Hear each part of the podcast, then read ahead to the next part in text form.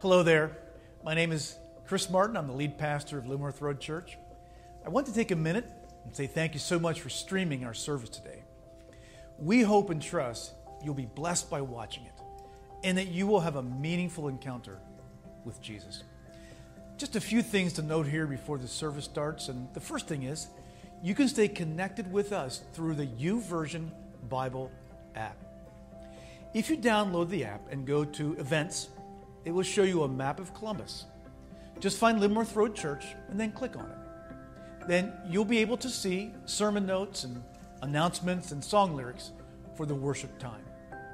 There's also a connect card on there, and you can fill that out with any prayer request or questions you might have. Also, as a way to stay connected and stay up to date, I want to encourage you to check out our website, linworth road church dot com. On there, you can watch previous messages, learn about the different ministries and resources we offer, find out information on upcoming events, and you can give financially online as well. And so again, thank you for watching. Enjoy the service.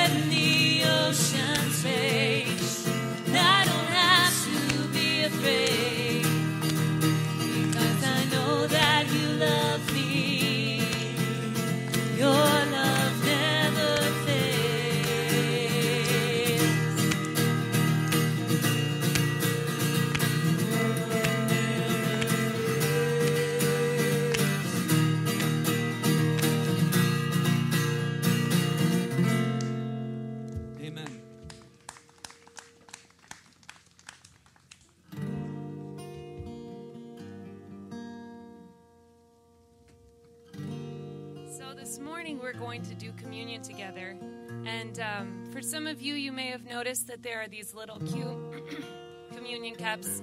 They're very all-encompassing. Um, they have the bread and the juice, and they're back on some tables. If you guys missed that, there's some more, but I'm going to share a little bit. Feel free, if you did grab one, to take communion at any time during the next song or as we are here together. And if you want to grab one, go ahead and grab one while I talk. But this morning we just wanted to celebrate his death and thank him for what he did when he died on the cross, because Jesus, um, he did that as a perfect plan, not, not a second plan, but as his very first plan that God the Father had organized. And so this was always their idea, that Jesus would go to the cross and die for our sins. And I wanted to read from First Corinthians eleven, twenty-three. And as we read through this, we can take together the, the Lord's Supper. For I pass on to you what I received from the Lord himself. On the night when he was betrayed, the Lord Jesus took some bread, and he gave thanks for it. Broke it into pieces and said, "This is my body, which is given to you. Do this in remembrance of me." In the same way, he took the cup of wine after supper, saying, "This cup is the new com- covenant between God and his people, an agreement confirmed with my blood. Do this to remember me as often as you drink it. For every time you eat this bread and drink this cup, you are announcing the Lord's death until he comes again." So let's take this together.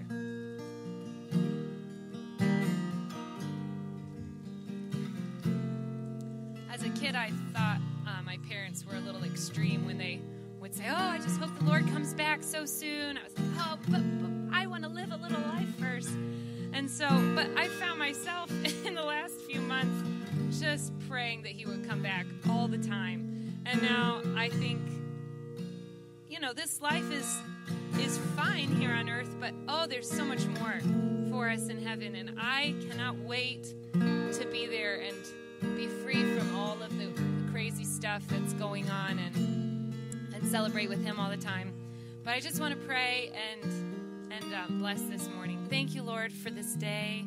Thank you that the sun's shining again. Thank you that we are able to gather.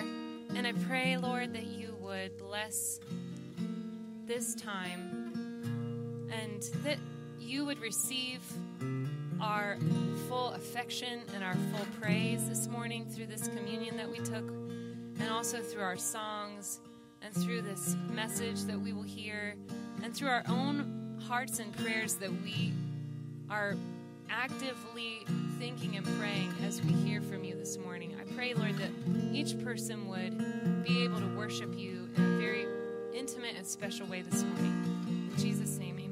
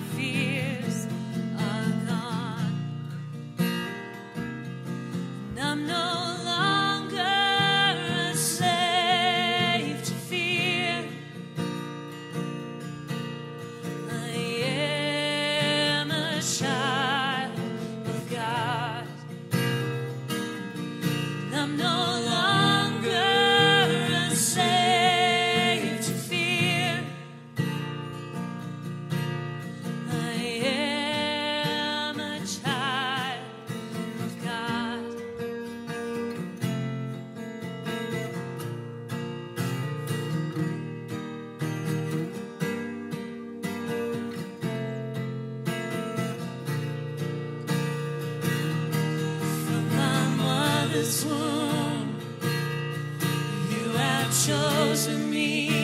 Your love has called my name. I've been born again into your family.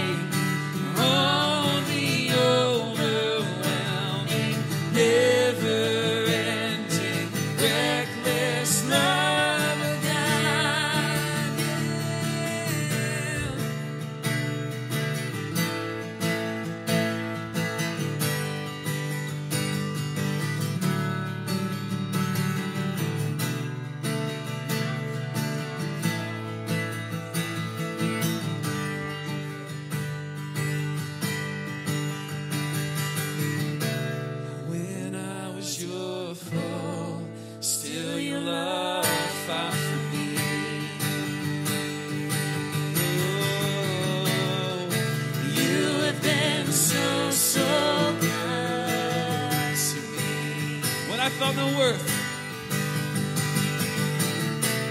when I felt no worth, you gave it all for me. Oh, you have been so, so kind to me. Know the overwhelming, never-ending, reckless love of God, and all it chases me down, fights till I'm found. He's the ninety-nine, and I couldn't earn it, I don't deserve it, till you gave yourself away. All the overwhelming, never-ending, reckless love of God. Yeah. There's no shadow you won't light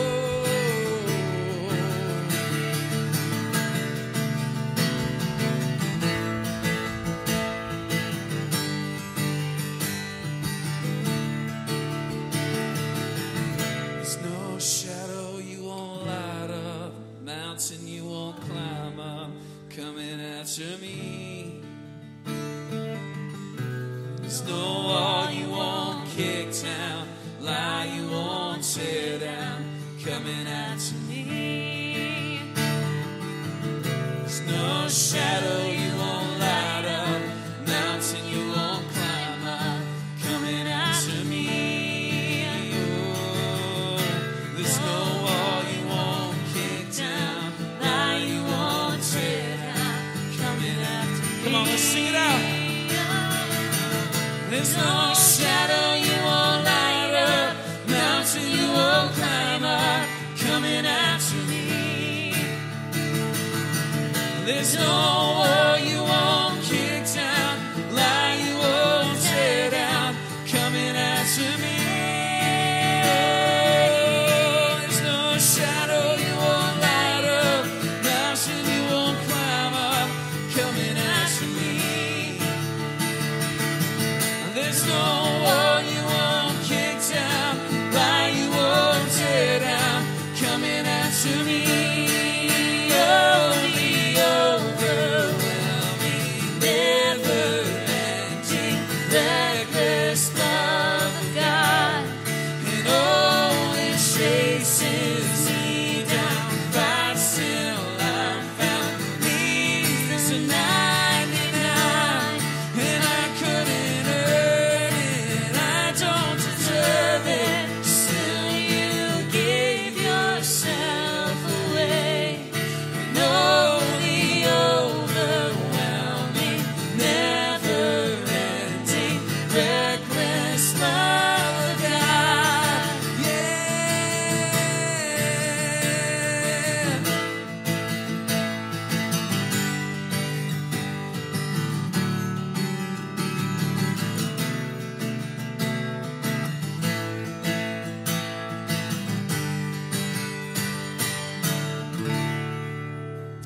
Amen. Amen. Amen. You can take a seat. Pastor Chris will be up here for a couple of announcements.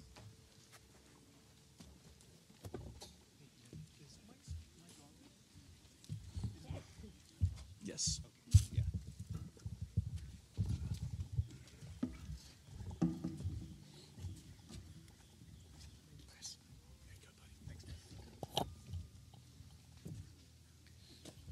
Okay, good morning.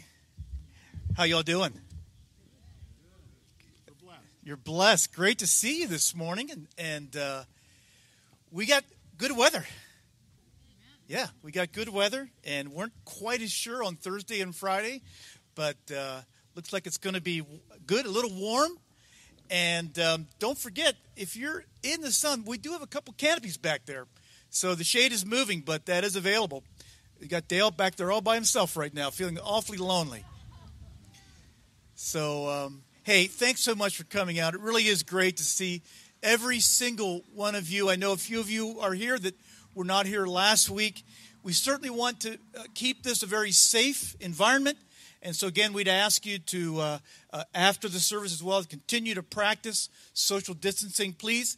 And remember, it's not just about you, but it's about that other person and, again, what they're thinking and feeling. So do practice social distancing when we're all done. A couple of things, again, by way of just what's just logistically. Remember, there's one door uh, that's unlocked for restroom use, though we ask you not to gather inside, but it's the door leading into the fellowship hall. There is an area for offering, again, at our entry points, uh, or you can do it online. So, again, we really, really appreciate all your support financially through through uh, this time. Uh, one thing I want to mention by way of announcement, a very unique opportunity, uh, our uh, evangelism and mission team would like to invite you to consider recording your faith story.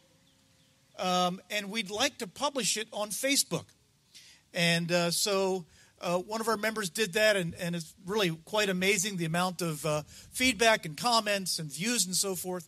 And so we want to encourage you to consider sharing your story and uh, recording it, and we'll help you do that and to uh, to put it on Facebook. So, again, there's contact information. If you got your e-letter, there's contact information there on that, and you can or you can talk to Mike Ardell. They'd be happy to help you with that. What a great time to get our stories of how Christ has transformed us again into that into that uh, into that public that public setting, that public world.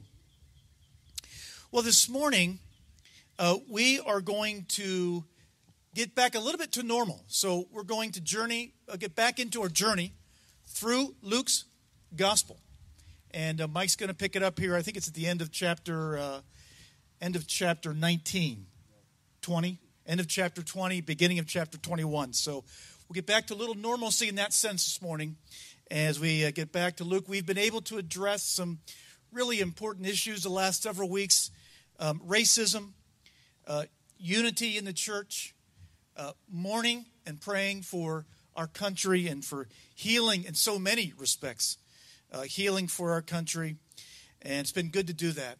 And uh, this week we'll return back to Luke and look for ways, again, to continue to integrate that, integrate Luke's story into our world uh, and to our community. This is a special weekend. Some of you may not have been aware of this, but on Friday there's a day called Juneteenth. And Juneteenth celebrates the Emancipation Proclamation. Uh, Abraham Lincoln, uh, eighteen sixty-three, that freed African slaves. And um, what a uh, uh, African-American slaves. What an amazing day that was, and really a day that all Americans can truly celebrate.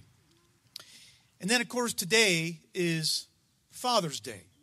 And I want to give a shout-out to every one of you fathers today. Hasn't it been a unique time for all of us? But, again, for dads, a unique time of pressure. A unique time of somewhat disorientation, maybe a feeling of disequilibrium. How do I shepherd my children? How do I care for my children? How do I lead my family?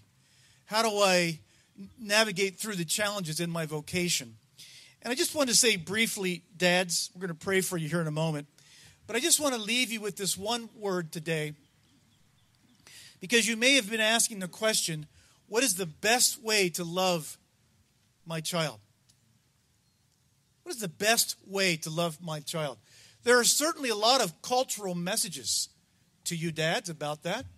And by the way, we celebrate the fact that the culture is, uh, in some ways, beginning to recognize the pivotal role that dads play.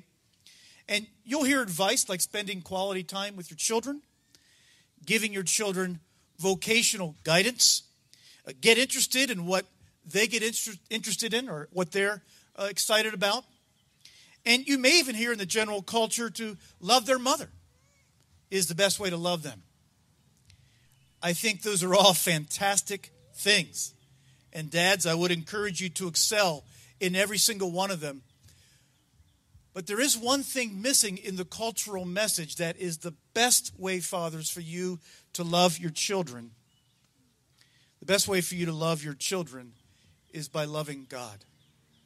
Loving God first. Putting God first in your life. Proverbs twenty, verse seven.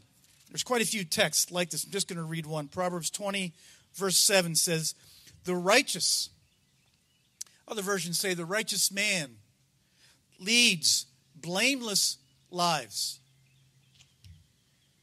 Blessed are their children after them. The righteous leads blameless, a blameless life. Other versions say a life of integrity. Blessed, happy, fulfilled, satisfied, set apart are their children after them. You know, for some of you, older, the idea of maybe where your children are at right now may be discouraging to you as a father. Here's my counsel to you. Keep loving God. Keep loving God for who He is. Keep loving God for what He is. Won't guarantee where your children will, decisions they'll make, but it certainly gives them the best opportunity to see the life of God worked out in you. This is the way to love your children. The best way is by loving, loving God. So dads, I'm going to pray for you right now as your pastor and as a fellow father. I want to pray for you. If you are in, if you're close to a father and you're in their friend group, or if you're in their family group, feel free to lay a hand on them. And let's, as a congregation and a body, let's pray and lift up our fathers this morning. Heavenly Father, in Jesus' name, I pray for every father in this gathering that they would be empowered through your Holy Spirit to love you, to love the things that matter to you, to love the people of God, to love God's word, to love the values that God believes in, is created, reinforces, highlights, promotes. Heavenly Father, as your sons, will you raise up fathers like that? And for those here, Lord, in our gathering, and I know that there are many in our gathering here who do not have their earthly father, or their earthly father is unavailable to them, or their earthly father is not involved in their lives. There are those here that fathers who've had painful losses. Father, I pray for these men as well, young men, older men, to whom this day brings sadness, brings loss. And I pray for them that you would comfort them in a way that only their Heavenly Father can comfort them. I pray that you'd bring men into their lives who can demonstrate the life of Christ to them. I ask all these things in Jesus' name. Amen. Amen. Thanks, dads. Okay, why don't you open your Bibles to Luke, and Mike's going to take it away. Got the right one? Okay. All right. Well, good morning. Good morning, Linworth, and those who are watching online. How many of you like to be outdoors? Yeah, it's great, isn't it?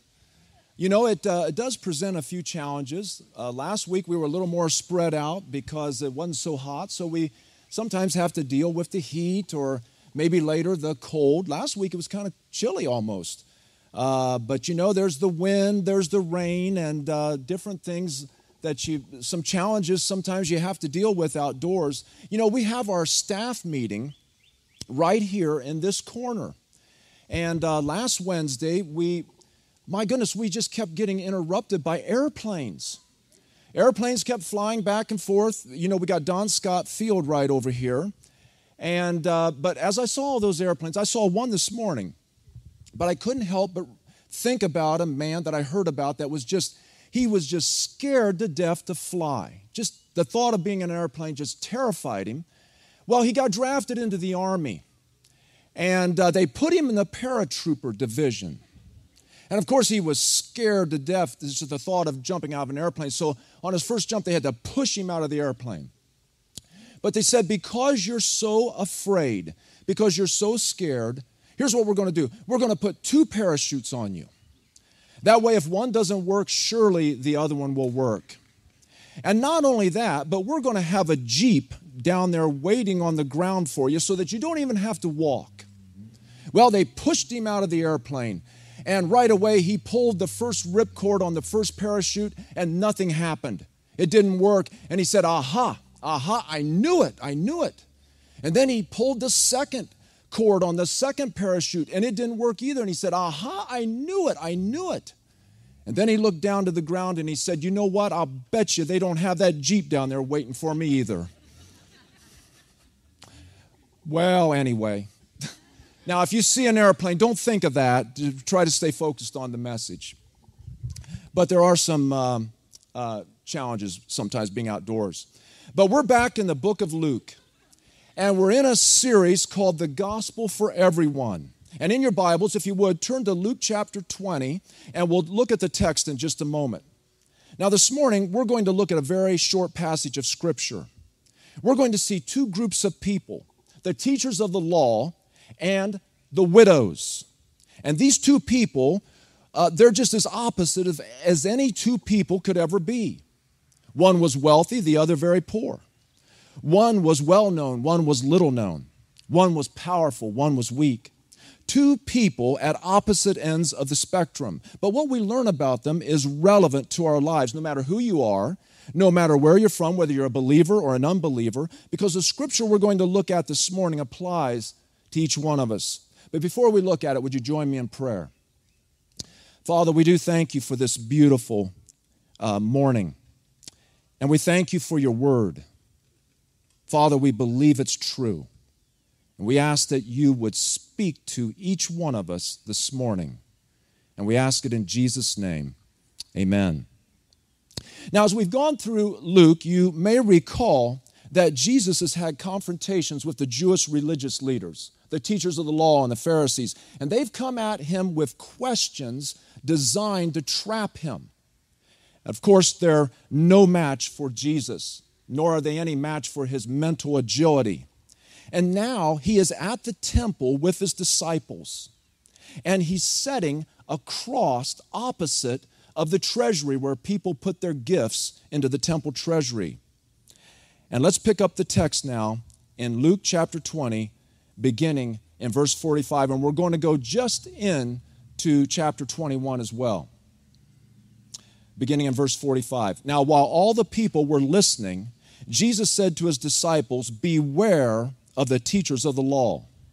They like to walk around in flowing robes and love to be greeted with respect in the marketplaces and have the most important seats in the synagogues and the places of honor at banquets. They devour widows' houses, and for a show, they make lengthy prayers.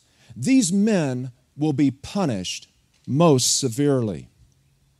As Jesus looked up, he saw the rich putting their gifts into the temple treasury. He also saw a poor widow put in two very small copper coins.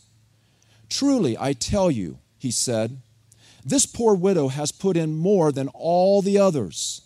All these people have have gave their gifts out of their wealth, but she, out of her poverty, put in all she had to live on.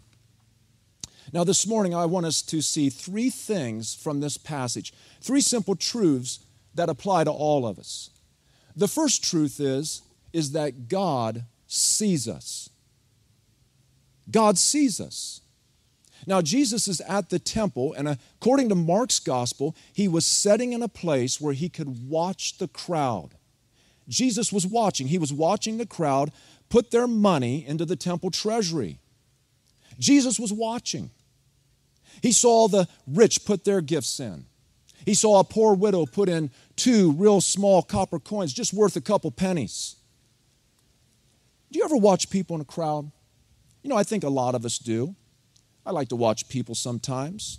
Well, you know, if you and I had been there that morning watching the people put their money in the treasury, that wouldn't have been no big deal. It wouldn't have been uh, nothing significant about that.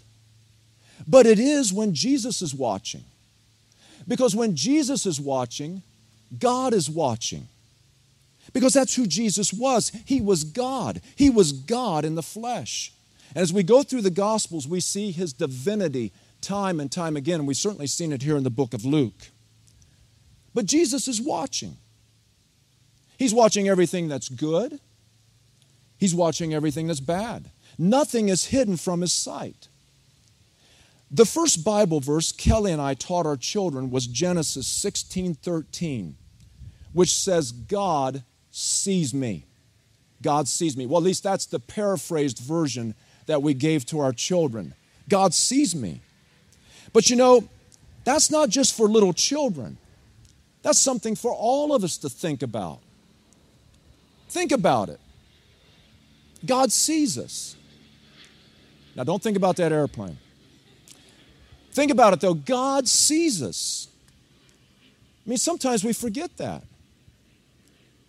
You ever get in a fight or an argument? Or I know some of you don't fight or argue. Maybe you get in a disagreement. But maybe your voice begins to get elevated a little bit.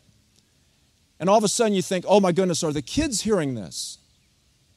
Are the grandkids hearing this? Or are the windows open? Do, do the neighbors hear? And we're concerned, and we ought to be. But do we stop and think that God is listening? He sees us. He hears us. I'm sure by now you've all heard about the woman who was fervently praying.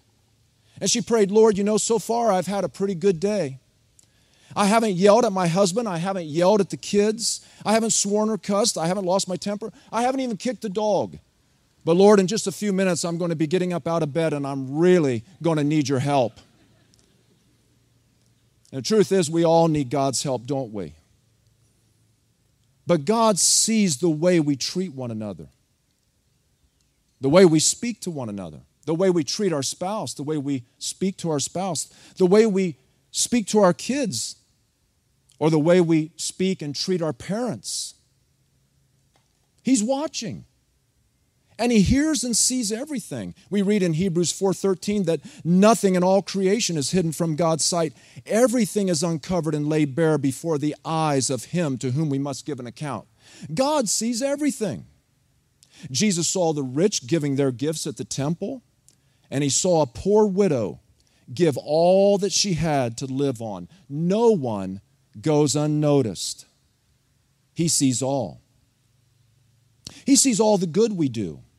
He sees all the time you give in secret, all the times you've served and you've helped others, and no one ever knew, no one ever saw, all the things you've done for God that no one ever knew, that no one ever saw, but God saw it. It didn't go unnoticed. All the times you went into your room and shut the door and you hit your knees and you cried out to God and maybe tears were streaming down your cheeks, God saw you, and he heard your prayers.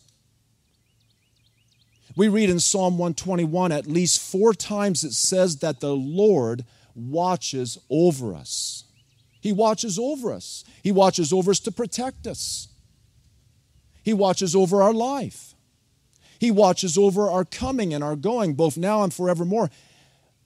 And he will never, never fall asleep on his watch. Isn't that good to know in times like this?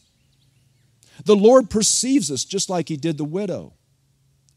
No, we can't see God, but you need to know that God sees you always. He sees all the big issues of your life. He sees what you're going through, and he cares.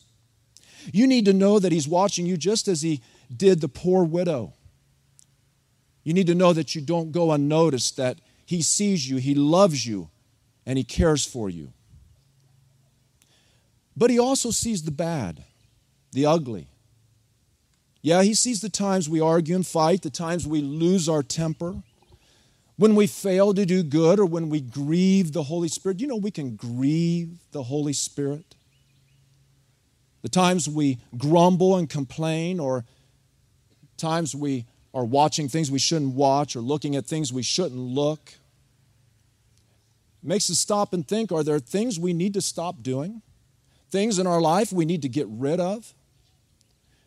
Areas where we need to change? Or what about the times we shrunk back in fear and the, the times he wanted us to speak up and we remain silent? God sees it all. But God can help us. He can help us change. And maybe there needs to be confession. And we have that wonderful promise in First John one nine that if we confess our sins, he is faithful and just to forgive us our sins and to cleanse us from all unrighteousness. But he not only sees our actions, he sees our hearts. In our text this morning, Jesus said, beware of the teachers of the law.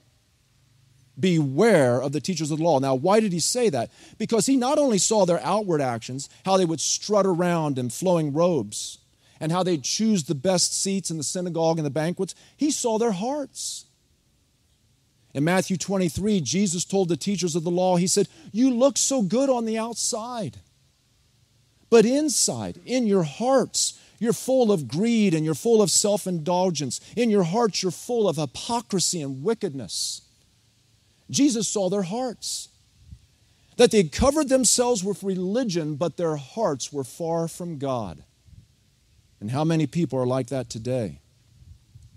You know, we see all the problems in the world today, the violence, the, the hatred, the injustice, the rebellion, the theft, the corruption, the greed, the immorality, the immorality, and all of these come out of the human heart, said Jesus. You know, this world will never change until our hearts change.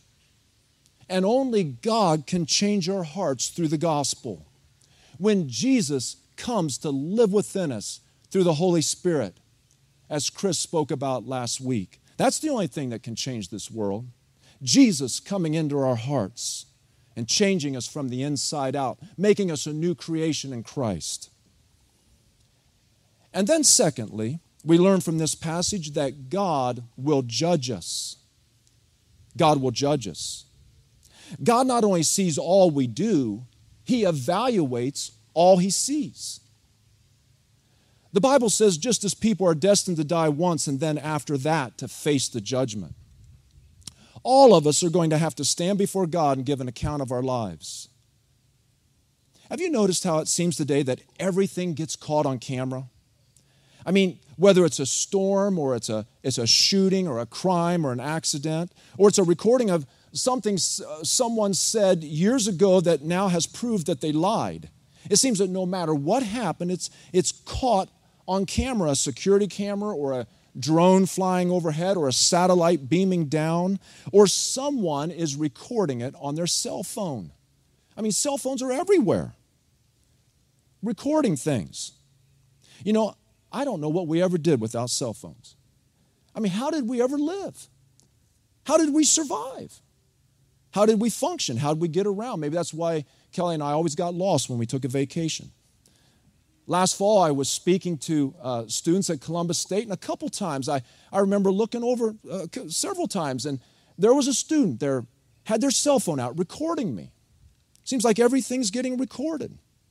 And now, of course, we have Zoom. And what a blessing that's been during this pandemic. Took a little while for some of us to get used to. Took me a little while. I remember when I first discovered I could mute my microphone. I could mute it and that no one could hear. And then I learned that I could turn off the camera and that no one could see me. But God's microphone is never muted. His camera's never turned off. From the moment we're born to the moment we die, God's camera is rolling and zooms in on each one of us. Everything is being filmed and recorded. Everything we've ever said, everything we've ever done, even our thoughts and our motives are all being recorded and kept for that day of judgment. I mean, think of it. If we're able to record almost everything, imagine what God can do. He doesn't miss anything. Now, Jesus made a judgment that day at the temple. He made a judgment. As he watched all the people put their gifts in the treasury, he made an evaluation. He made a judgment. And here's what it was. The poor widow, she gave more than all the others.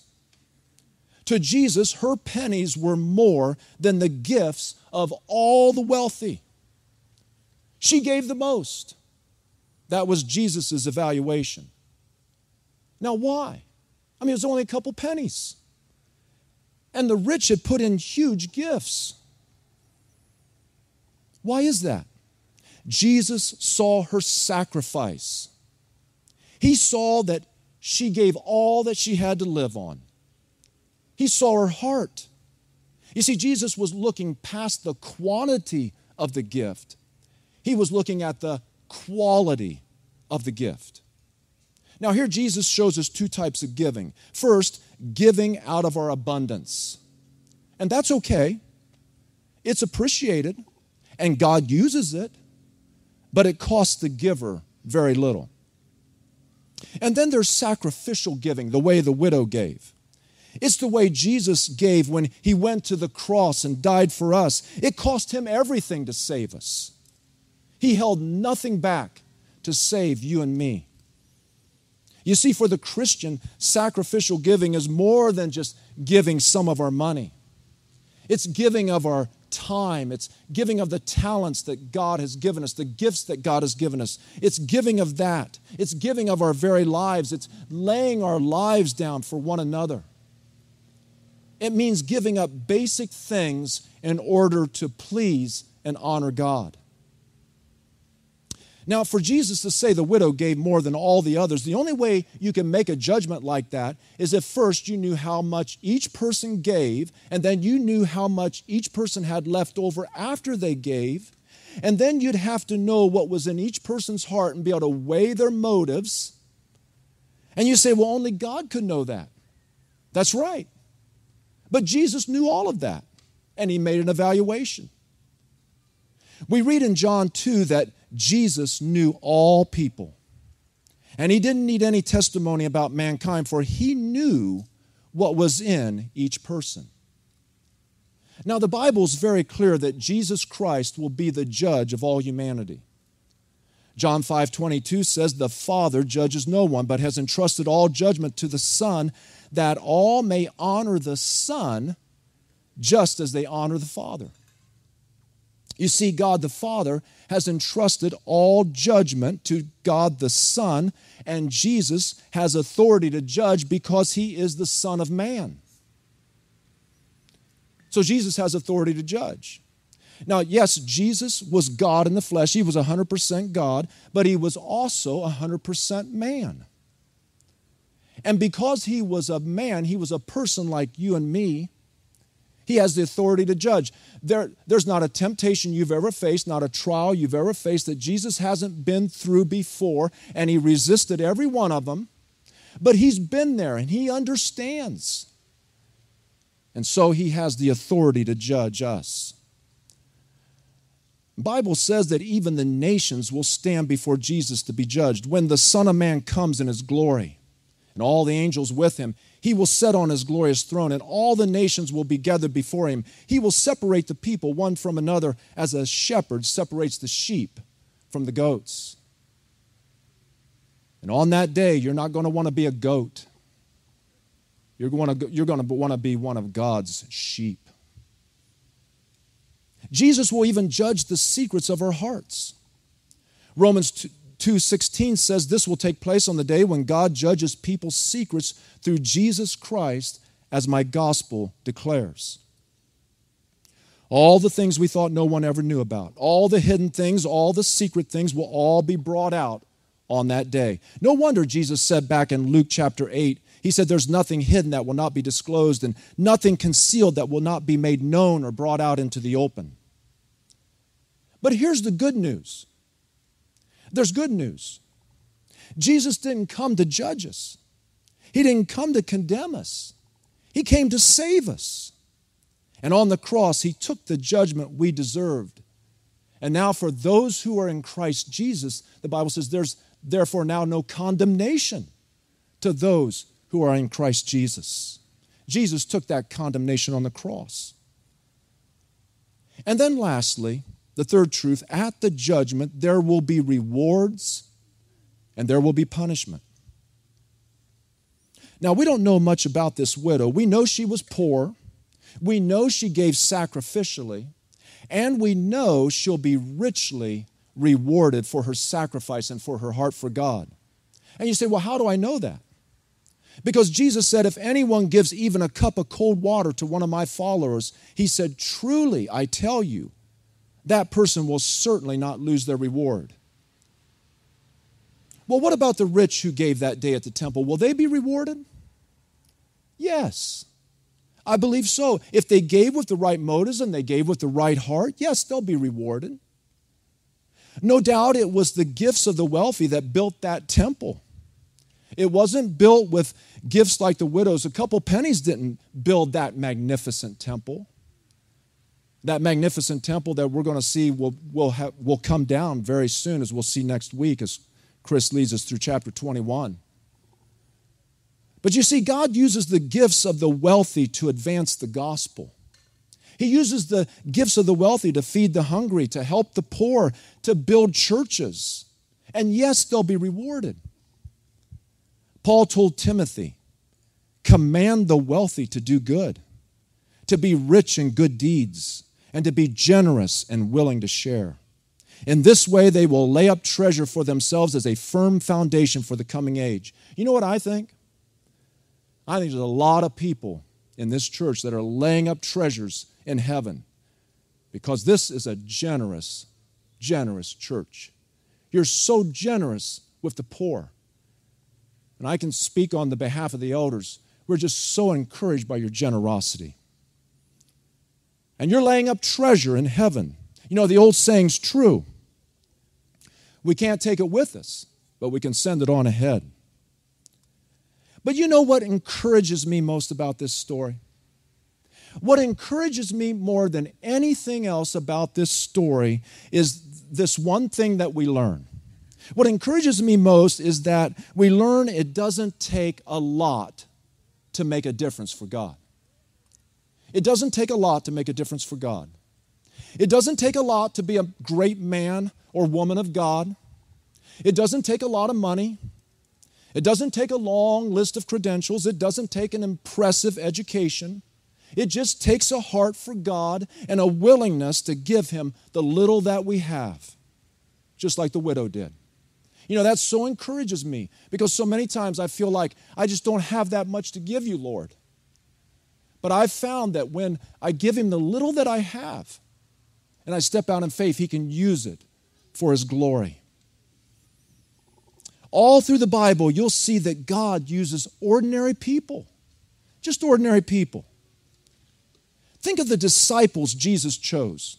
Here's what was said about Peter and John in the book of Acts when they were dragged before the teachers of the law for preaching the gospel. We read in Acts four thirteen, when they saw the courage of Peter and John and realized they were unschooled, ordinary men, they took note that these men had been with Jesus.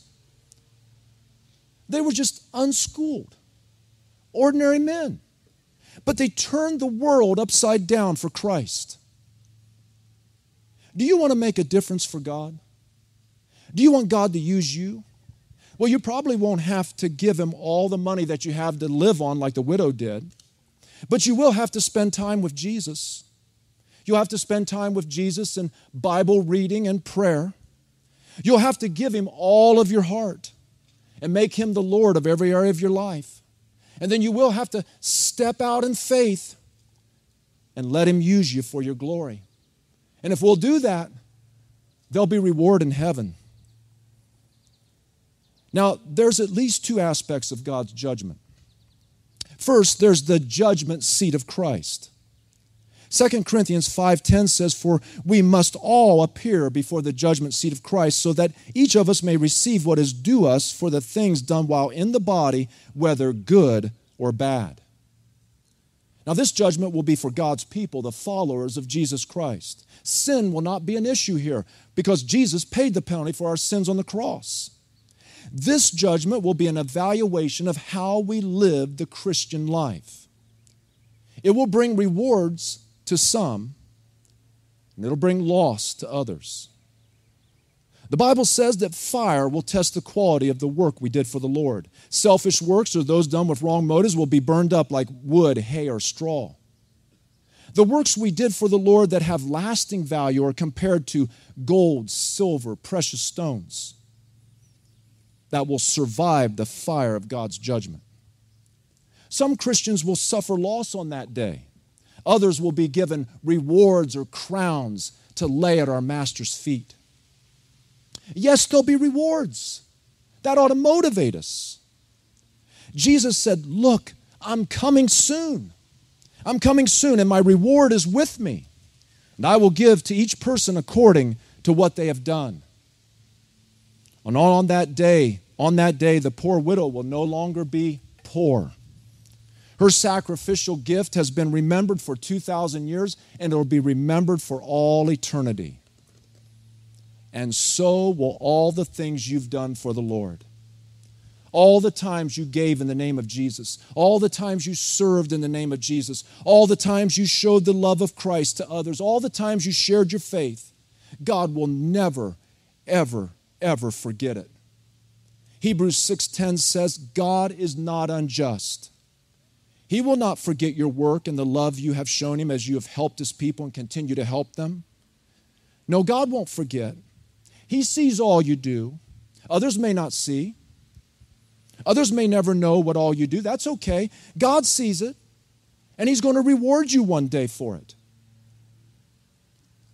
And then there is the judgment for unbelievers. There will be punishment. Remember what Jesus said about the teachers of the law? How they liked walking around in their flowing robes, how they loved being greeted with respect and have the most important seats, and for a show they made lengthy prayers. And then He said this, they devour widows' houses. In other words, they took advantage of widows. They took advantage of widows, the most vulnerable of society. Apparently, in managing the widows' affairs, the teachers of the law took a large cut for themselves.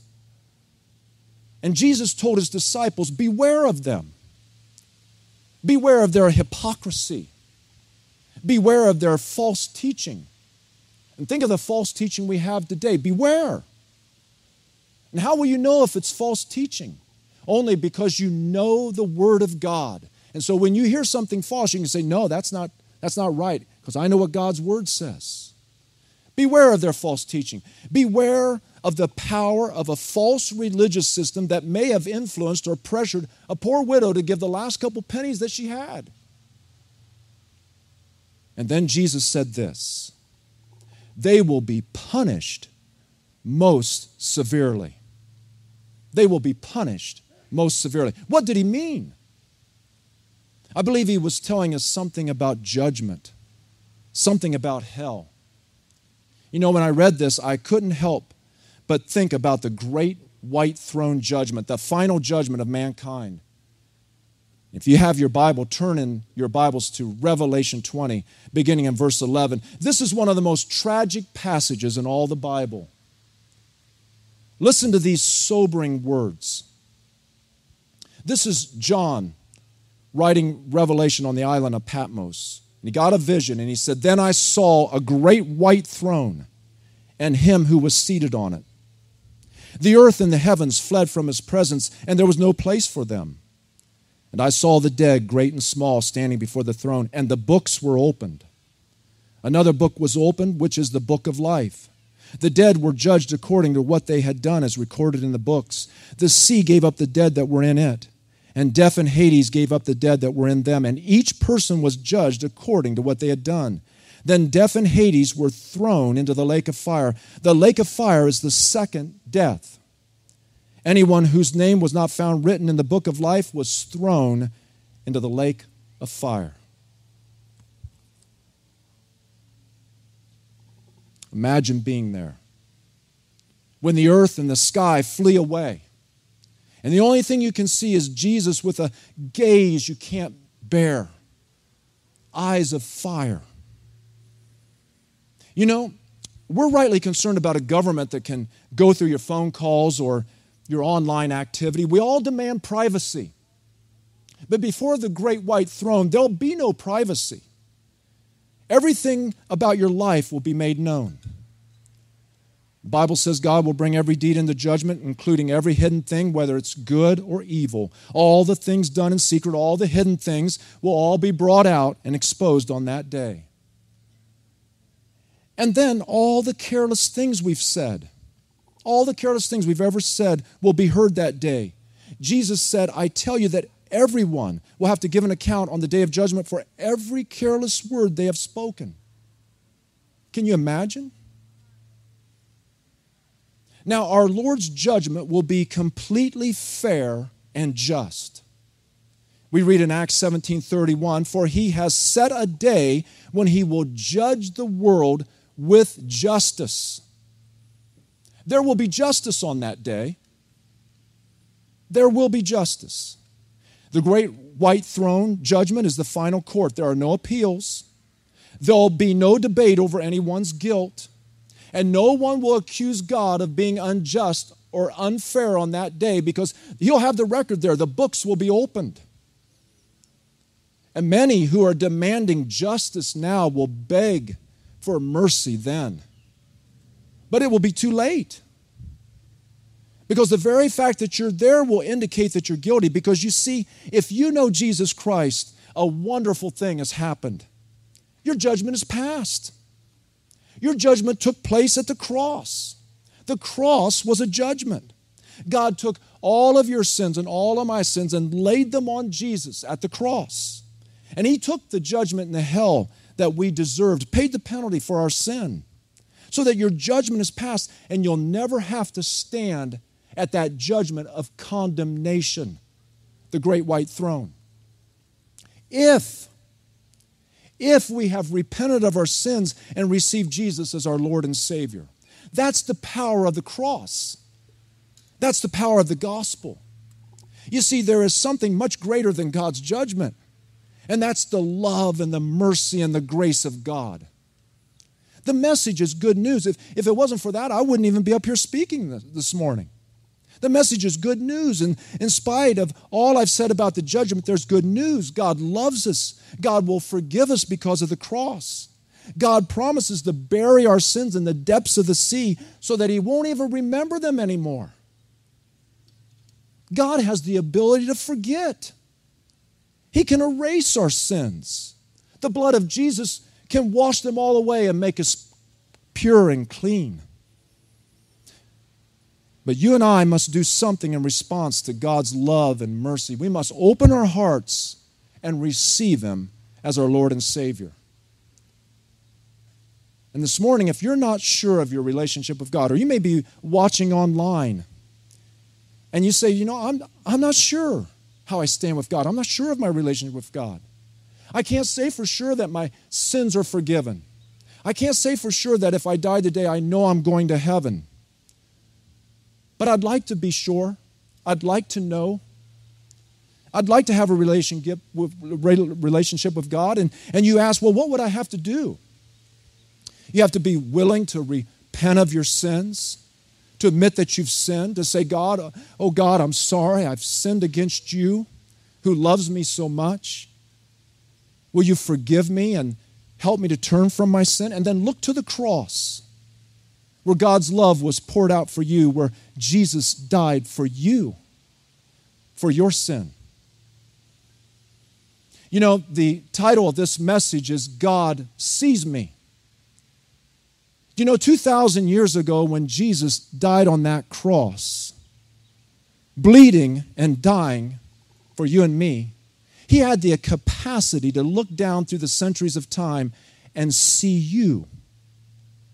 And see you as though you were the only person in the whole world.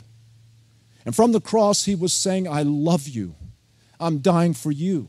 And he has his arms out for you, wanting to come into your heart, wanting to come into your life, forgive every sin, give you the gift of eternal life, and have a relationship with you, the God who created you. And if you're not sure you've ever really received Christ, if you, you, you're just not sure, and you'd like to be sure, you'd like to know your sins are forgiven, you'd like to know you're going to heaven, then I'm going to ask you to make sure as we close in prayer this morning, in the closing prayer. And you can pray a simple prayer right after me. But if it's a prayer that's offered from your heart, God will hear it. He promises that whoever calls on the name of the Lord will be saved. Would you pray with me?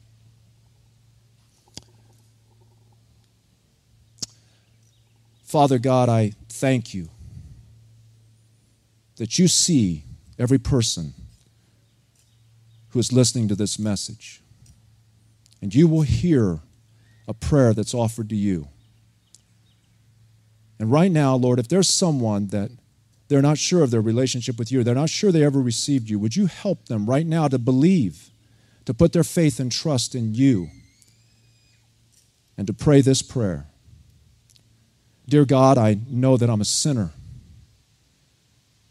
Please forgive me. Help me to turn from my sin. But Jesus, I believe you're the Savior who loved me and died for me and rose from the dead. And I want you to come into my heart, into my life. Make me the person you want me to be, and help me to follow you all the days of my life. In Jesus' name. And Father, for all of us, help us to remember that simple truth that you see us. And might that motivate us to live a godly and a holy life until you return to this earth or until you take us home. But it might also encourage us that you see all that we go through. You never stop watching over us. You never stop seeing us, no matter what we're going through. And you're there to help us and to hold us up. And as we think of your return, Lord, you said, I'm coming soon, my reward is with me. To give to each person according to what they've done. Lord, might that motivate us to always give ourselves fully to your work, knowing that our labor is not in vain. We ask this in Jesus' name. Amen. If you prayed that prayer, and maybe you're watching online, or maybe you're here this morning, would you tell someone, tell another Christian, and uh, tell us so that we might help you grow in your relationship with God. And now, for our final blessing. Raise your hands if you'd like to. This comes from Jude twenty-four, twenty-five. To him who is able to keep you from stumbling, and to present you before his glorious presence, without fault, blameless, with great joy. To the only God, our Savior, be glory, majesty, power, and authority through Jesus Christ, our Lord. Amen. So good to see you. We'll see you next Sunday as Chris continues in our series in Luke. And happy Father's Day to everybody. Thanks for coming. Have a great day.